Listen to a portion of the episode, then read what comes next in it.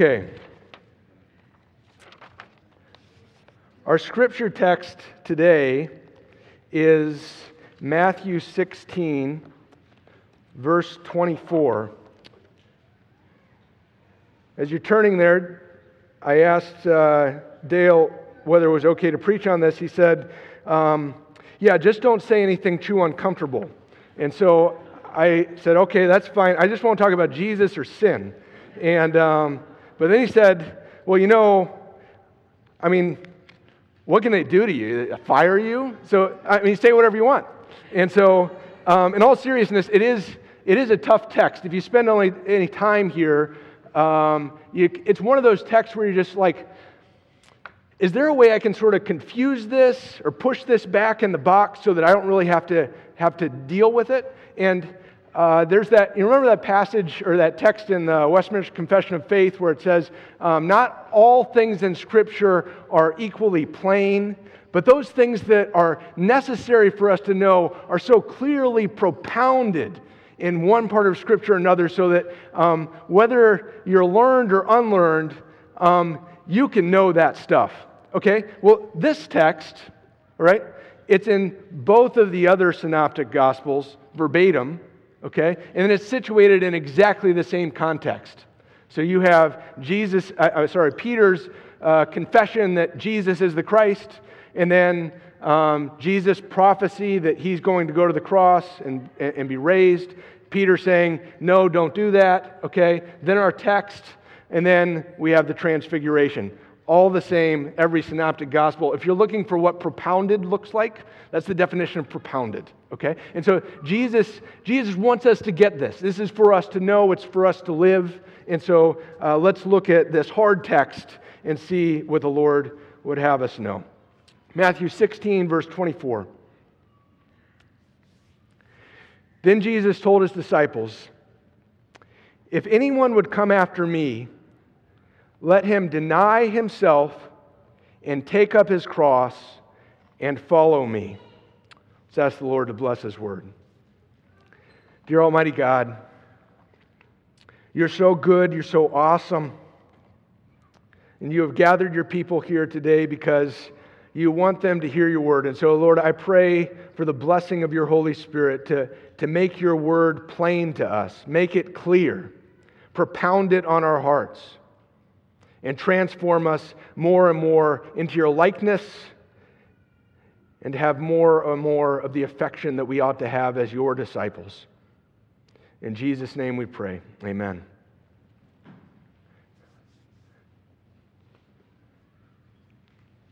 So, do you want to be a super duper paratroopa or a dirty, nasty leg?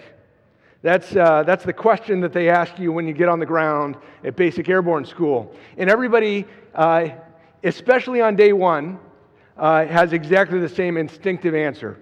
Nobody wants to be a dirty, nasty leg, right? Everybody wants to be a super duper paratrooper, and they, and they, they do say it that way. It's really kind of funny, weird, but, but that's how they do it. Um, but as the intensity of the training increases, and especially as you put on that real parachute, and then you get on the plane, sometimes things can change. What you understood in concept becomes increasingly practical. And every jumper, it's interesting, every jumper, whether, whether it's their first jump, whether it's their fifth jump, whether it's their, their hundredth jump, okay? And whether they're religious or not, when, when they're getting ready for a jump, like, yeah, chaplain, can you pray for me? Can you pray for us? Oh, the chaplain's on here. We're safe. Okay? All right? But, but there is this, there's this nerves that get you. All right?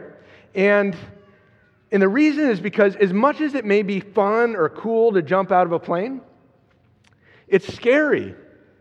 It's, it is genuinely dangerous. When, when I was, uh, when I did jumping out of planes with the Air Force a long time ago. What they decided that what was cool was to show you all the possible malfunctions in a video before you jumped out of the plane. Okay?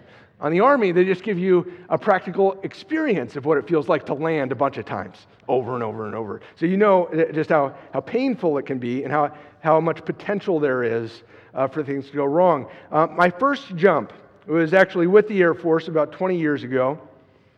I had a, I've been afraid of heights for as long as I can remember. I think it's because of my younger brother. Um, but peer pressure, it's even stronger than, than your fear of heights. Mine, anyway. Okay? And I wasn't about to be a coward. And, and so I got on the plane. And, but, but even with all that resolve, things changed when I got on the plane. Uh, it was my turn to get up to the door. And I intended to move towards the door, but my body would not move towards the door. It was stuck, paralyzed, frozen. It was, it was like it was saying, hey, that is not for me. People are, men are not, not born to fly. It's a bad idea. Don't do that in my body, I don't know if you've ever encountered this, it can shut down your brain. Even though your brain is determined, don't, don't be a coward, man. Don't be a coward. You can do it. Do the thing they taught you. Your body says no, and it shuts it down. And so I wasn't a Christian at the time, but I prayed. And somehow, my body released itself. It got up. It exited the door. And I endured, and they took a video of this. My mom's got it. It was the most dangerous, chaotic jump I've ever had. Um, and somehow, somehow I got to the ground and I was still alive.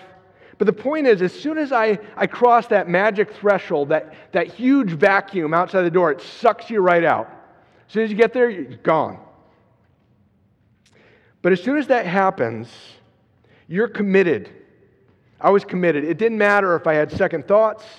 If my body decided to freeze up again, it didn't matter if my chute opened or not. I was out. And as soon as I made that transition from the security of the ground and the plane to the insecurity of the air and a backpack, there wasn't any going back. And I think that's informative for our text here. In the simplest sense, what we have here is a question of commitment. It's like that decision to jump out of the plane. Or in more Christian terms, it's the question Are you a disciple of Christ? Because Jesus says, This is what? This is what a disciple of Christ looks like. And that is first self denial. Verse 24a says, If anyone would come after me, let him deny himself. Who's heard of Dr. Phil? Anybody? There you go. Young guys know of Dr. Phil. I didn't expect that. Dr. Phil um, when I was coming out of college, was, was coming into his time. He was, he was, it was his breakout moment. Um, Oprah had just introduced him to the world, and he seemed to me like a fount of wisdom. I mean, he just had an answer for, for everything. He was the Bible answer man for, answer man for, for life's problems, but he wasn't referring to the Bible, okay? And so, so I decided, let me see what I can learn from this guy. So I picked up his newest book. It was called Self Matters. And it was meant to be medicine for those self esteem deprived souls out there. I was a child of the early self esteem movement, but Dr. Phil, he, would, he was advancing that movement to a whole new level. It was, and it just felt great. He said we were special. He said I was special. We all had something significant to contribute in this world, something we had to contribute in this world, or else the world is going to be less. How many of you young kids have heard that today? A lot of you kids have heard that. Okay? We really mattered, or more specifically, I really mattered. Self matter seemed uh, to bring all that to a head in a fuller and more self centered and aggrandizing way than I had ever heard before. Every reader was entitled to their full glory. And it was easy to take in It felt good. It's like, tell me more, Dr. Phil. It was like a man who was offered, say, three wishes. In his first, he says, I haven't eaten for 40 days and I'm starving. I just wish these stones could be loaves of bread so I could eat and be satisfied. And in the second, he says, I don't feel like these people respect me. I just wish something incredible would happen so that they could see and appreciate how special and awesome I am. And in the third, he says, I wish I could be crowned king of the whole world so people would appreciate that I'm the best and most important person in the whole world. And that's how it should be, right? Wishes, answered wishes. I mean, we are so special. We're awesome. We're really great, right? We're not, not actually that great. But what if there was a case where someone really was that great? What if they were entitled to all of those things, full satisfaction all the time, full adoration and worship all the time, and genuinely greater than all the rest of the world, and the King of Kings, past, present, and future? Well, then it would be weird to wish for any of those things. They would already belong to them. You know what would be even more weird? For them to deny themselves of those things that already, already justifiably belong to them. And yet, that's exactly what Jesus did. He's God, but he took on human flesh. He is the eternal Word that spoke all creation and life into existence, but he suffered hunger and thirst and pain and death. He is the all powerful God who lifts up kings and lays them low, but he suffered ridicule and execution at the hands of his own subjects. In other words, Jesus denied himself. And that's an almost inconceivable concept to us today. It's why immediately after Peter professed Jesus' true identity, that he's the Christ, he heard his near term plans to take up the cross. Peter says, Far be it from you, Lord, this shall never happen to you. And I think today we think the same way about ourselves, but in our, our, our self esteem saturated stupor, we, we put ourselves in the place of the Lord. We say, Far be it from me, Lord. That shall never happen to me. And as a result, Jesus' rebuke of Peter belongs to us as well. Verse 23 could say, You delusional, self centered, and overly self entitled generation, get behind me, Satan. And why? Well, because, because we're not that great. But not just because of that, because, because self doesn't matter as much as Dr. Phil said but because Jesus, who, who really did matter and does matter more than anyone else in the world, denied himself. And he's equipping us in his call for us to deny ourselves for something far more than our self centered entitlement can offer us. And that brings us to point two the cross. Verse 24 continues If anyone would come after me, let him deny himself and take up his cross now, this is the place where we perhaps do the most harm to this text.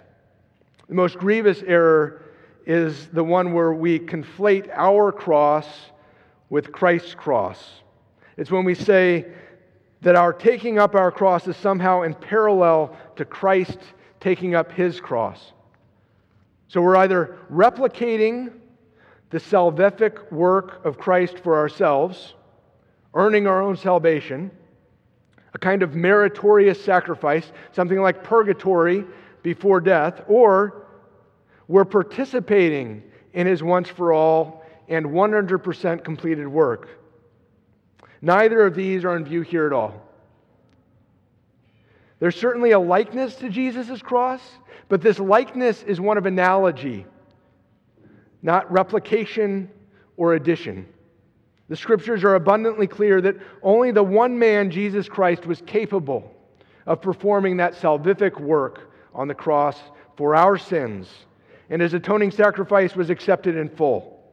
Nothing more is needed, nor can anything more be added than what Christ has already done in his once for all and completed work on the cross. On another front, Sometimes we talk about this cross bearing in terms of some hardship, some incremental hardship that weighs on us in particular. Perhaps it's a physical handicap, the burden of a, a strong temptation, poverty, or something taken up voluntarily, like, like abstinence or sacrificial giving. We say, This is my cross to bear. It's typically viewed as that little more extra that extra suffering, that extra hardship that is either the stuff of this life, it's just been inflicted upon us, or that we've decided to take up voluntarily for the sake of our neighbor or even for Christ. And many of those things are good. It's good to give sacrificially. It's good to, to lean into hard things. But those things are more representative of the incremental aspects of general suffering and self denial than what we have in view here with the cross. The cross is the culmination of, or the completion of self denial. Or better, and what that complete self denial gives way to. You see, the concept of taking up your cross in the ancient Near East wasn't so much metaphorical as it was literal. There's no sense of an incremental cross, a little extra version of sacrifice. It was a one way ticket to death. It was different even than our modern death row in that it was painful throughout. It was public, it was humiliating. It offered no chance of appeal, no chance of parole or diversion, but only pain, death, and a curse. To take up your cross was a one way trip to the most excruciating and humiliating end that it was possible for a man to suffer. And that obviously gets at self denial. How could anyone who had any concern for holding on to their old life sign up for the certain end of themselves? But in the same way, it speaks to an irrevocable sense of commitment. As one commentator puts it, this is not a call for a mild asceticism or a little more asceticism, but to renounce your right to life. It's to say, even if following Christ means my humiliation, even if it means it means everything. Even if it means death, I'm committed and I will not turn back. I cannot, I cannot turn back. And so, what do we do with this? Well, what I'd like to do is, is just stew in it with you for a little bit. The central question is Are you committed? This is what discipleship looks like. Jesus says, If anyone wants to come after me, it's a decision. Be my disciple. Then do this deny yourself and commit even to the point of death to follow me. So, how are you doing? It's not always that easy to tell these days. When you're jumping out of a plane, you're either in the plane or you're out the plane. It's very clear. But we live in a pretty comfortable, non confrontational, polite kind of world. We can live a pretty Christian looking life without ever exiting the door, or certainly at least without making a habit of jumping out of planes, jumping out of that door. And so, how do you know where you really stand? Well, what are you dying for? It's another way of getting at this. And I think it's quite clarifying. Just, just like your bank, your bank statement or your schedule, it says a lot about what really matters to you. And the same is, is here. This really came to the fore for me. I was reading a, a book on, on uh, suicide in the military. Suicide's a very big problem in the military. Um, it's increasing in our country as well. Depression and suicidal ideation um, is a particular category of counseling statistics I have to report every month, and it is always the highest number of counseling statistics that I report of all the different categories every month. In 2020, there were 15 suicides in the 82nd Airborne Division. It is ranked as the top killer of soldiers in the Army for many of the years that we've been at war in the past 20 years. More than IEDs, more than artillery, more than transportation accidents, more than combat, suicides. And as a result, every month, the Secretary of Defense meets with the most senior leaders from across the branches of the military to go over each and every new suicide. Each branch goes around the table, taking turns, reporting on the details of each case the person's family, their social situation, their rank, location, occupation, work performance, etc., every indicator they can think of, and then ultimately, how did they die? It's laborious, it's painful. And after they finish one, they move on to the next one, trying to identify anything that might curb the trend. Well, this book, so that it could give its readers a sense of that experience, goes on to detail one of the actual cases.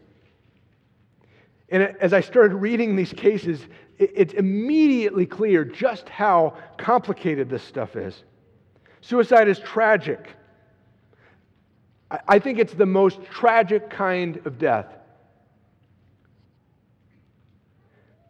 But it's so complicated. People, people choose to take their lives for so many different reasons. And yet, when people choose how to die, how they die is quite revealing. Here's just one example. soldier was stationed in South Korea. He had been there for about eight months while his wife and two kids were back in Texas. Over time, he began to withdraw from his friends and coworkers, as well as his wife and his children. Gradually, he found himself in bed with another woman. His chain of command didn't know that at the time, but they did notice a steeper and steeper decline in his work performance. So they tried to intervene, but things continued to get worse. Behind the scenes, he developed a more antagonistic relationship with his wife, and eventually he suspected and accused her of cheating on him. Eventually, his chain of command learned about some of these home life problems and decided to give him some leave to try and patch things up. And so he returned home. When he got home, he proceeded to restrain his wife in their living room in a chair, and then he hung himself in front of her. She said his dying words were, None of this would have happened if you were there, and I'm going to make you watch me die. She will never forget what he said. It's tragic. They're all tragic, every single one. But how this man chose to die also said a lot about what he was committed to. It said a lot about what was most important to him in life. And the author points out it's the same for all the others. It's also the same for the man whose name stands over the door of the room these senior military leaders are, are meeting to discuss suicide. That man's name is Lieutenant James Gardner. He was a platoon leader in Vietnam who was charged with relieving another platoon who had been pinned down by a strongly fortified enemy. His Medal of Honor citation says this about how he died. Leading the assault and disregarding his own safety, Lieutenant Gardner charged through a withering hail of fire across an open rice paddy. On reaching the first bunker, he destroyed it with a grenade and without hesitation dashed to the second bunker and eliminated it by tossing a grenade inside.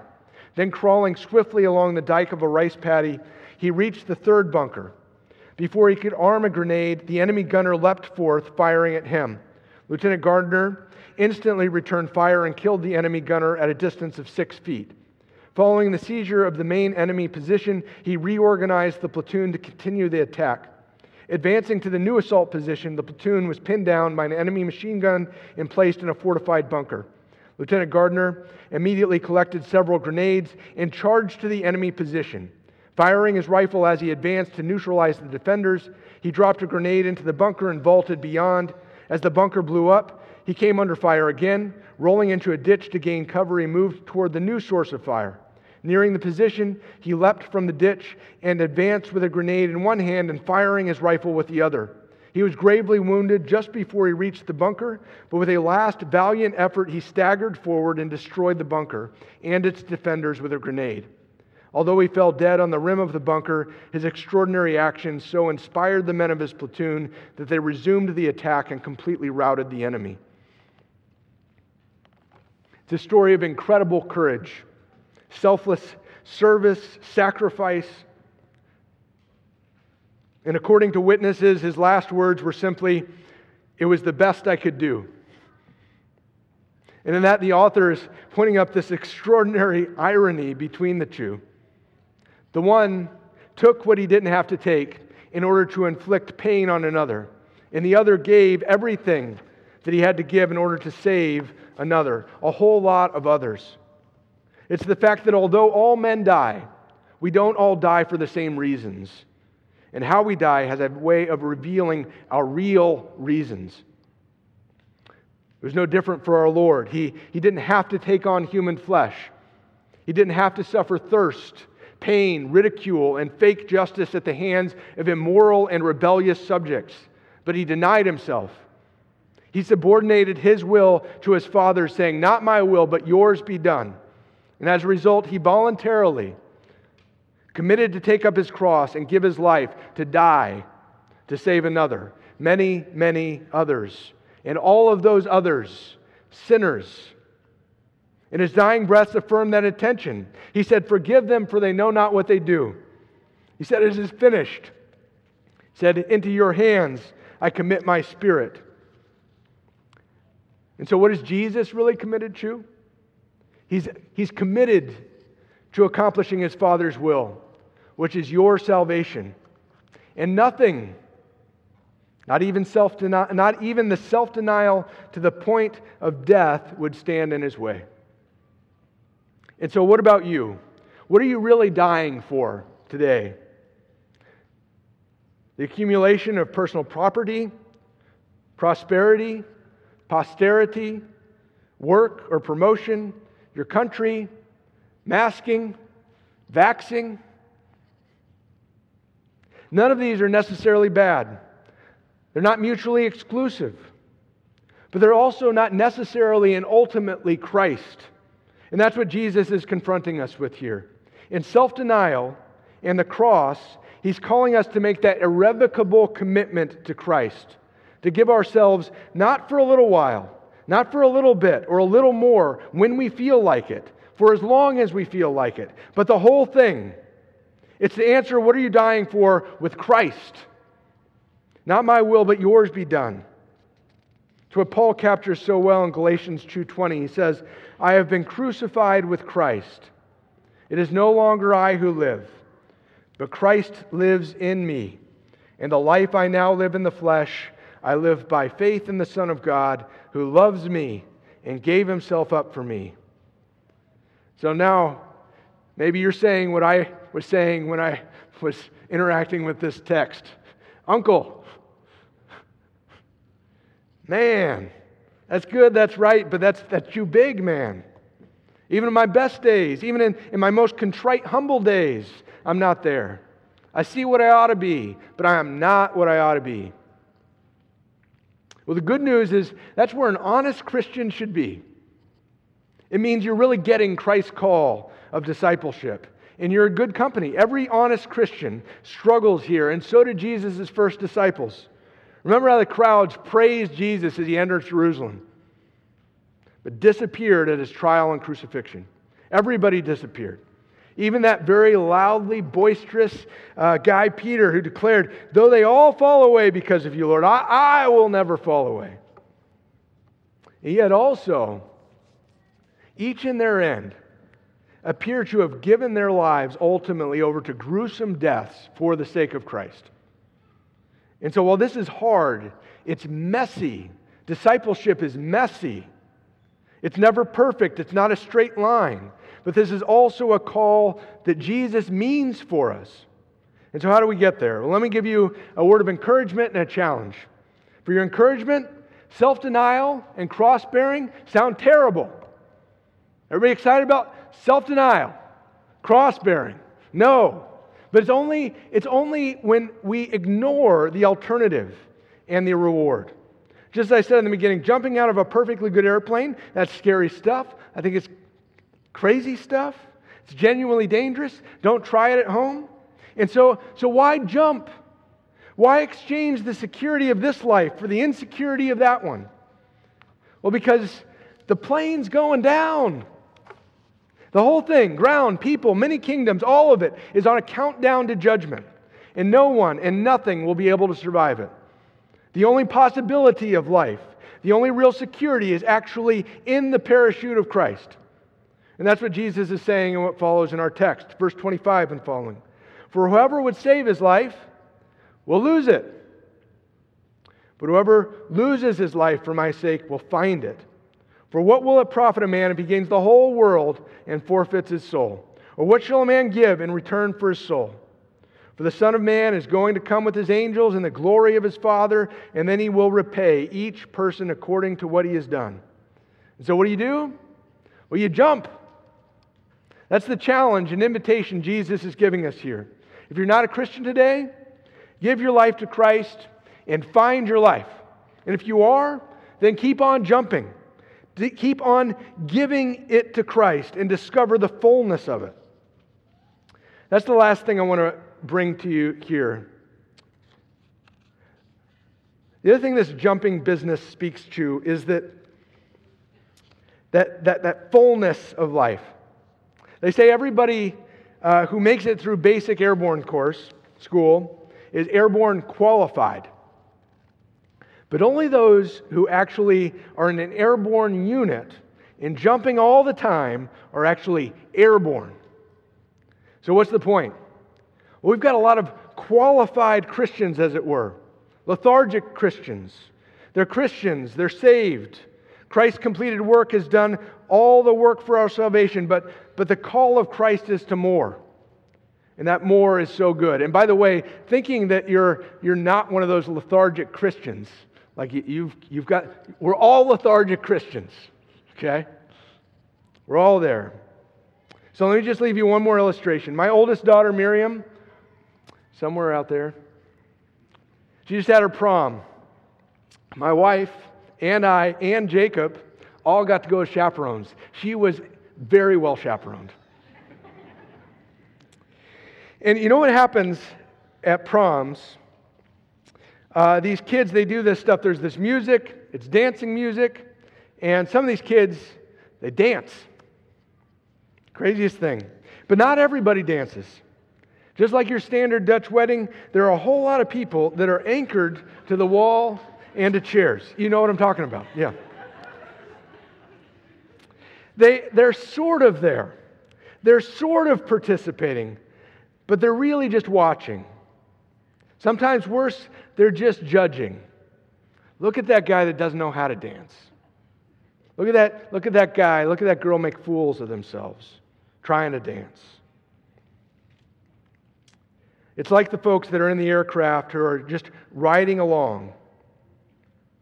They were there, but they're avoiding opportunities to actually jump. They have one foot that is too far planted on the ground and one hand that is too far attached to the wall. But Christ has called us to more. And the more, this is what I want you to hear the more is so good. He's opened the door and called us not just for watching, but living. We've got to get out there and dance. And I know what you're thinking I can't dance. I've talked to people that know how to dance. They've seen me try to dance. They've told me, they've confirmed I can't dance. I feel like a fool when I'm out there. Me too. They've definitely said that. Ask my wife. It's from, it's from the very beginning. But Christ can raise the dead. The question here is will you trust him to grow you into a more faithful, vibrant, and fruitful disciple? Will you trust the one who promised to complete the work he has begun in you to complete it? And if so, then we've got to get off the sidelines and we've got to dance. We've got to jump. We've got to become jumpy boys and jumpy girls, as they say. Not just airborne qualified, not just Christian confession professed, not just memorized, but active status, fully progressed, vibrant, living, and active disciples who are living for Christ because Christ is their life. And that, brothers, sisters, that's the good life. That's the real life. And that is a life that's worth dying for. Amen? Amen. Let's pray. Dear Almighty God, Lord, I pray for your Holy Spirit to speak to us today, to awaken our hearts. Where we are dormant, Lord, where we are lethargic, where we maybe don't know who you are, Lord, I pray, open our eyes Awaken us to the vitality, the life that is Christ. Capture us, Lord, with the life that you have for us, so far so that we just are eager to exchange whatever little bit we think we have here, Lord, for that. Make us committed, Lord. Make our church committed. Make, make, make all your Christians that committed. But wouldn't it be awesome, Lord, if everybody was out dancing and jumping? Lord, please make that a reality. Help us grow. Help us grow. In Jesus' name we pray. Amen. Would you stand with me now and let's, let's respond with singing For the Cause.